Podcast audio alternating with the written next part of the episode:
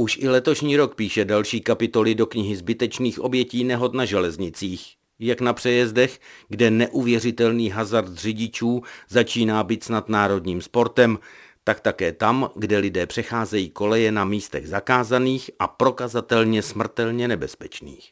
Tak jako mnozí piráti silnic ignorují let, kde i dvojité plné čáry s vnitřním odůvodněním, že čára není zeď, tak podobně hazardéři přehlížejí zákazy přechodu kolejí.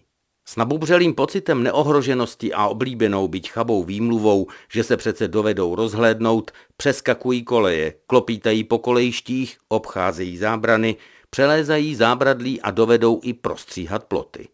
Jen aby nemuseli jít třeba jenom 20-30 metrů dál, kde je přecházení bezpečné. Kde dokonce mnohde jsou i podchody anebo přechodové lávky. Kdo by se tam táhnul, že? V aktuálních diskusích o nehodách na železnici zaznělo ale i pár zcela nepochopitelných nápadů a vysvětlení.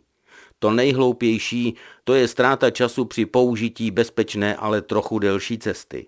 Pár sekund, i kdyby několik minut, jako možná zkratka k invalidnímu vozíku nebo rovnou na onen svět, to je tedy v skutku úspora životně důležitá.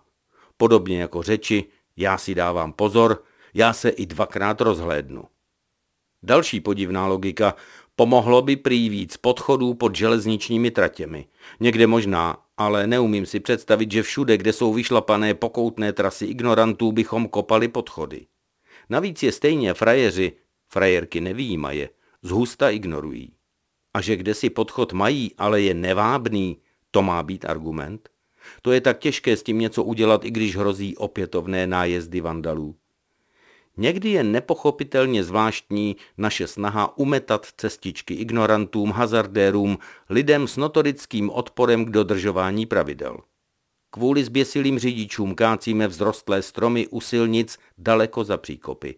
Místo výstražných červených světel musíme stavět závory a ani ty nestačí, tak je asi budeme panceřovat. Přestavujeme jezy, aby se hazardéři netopili. Jenže zájemců o zkratku na onen svět nějak neubývá. Kde pak je asi chyba? Ale teď už klidné pondělí i celý týden.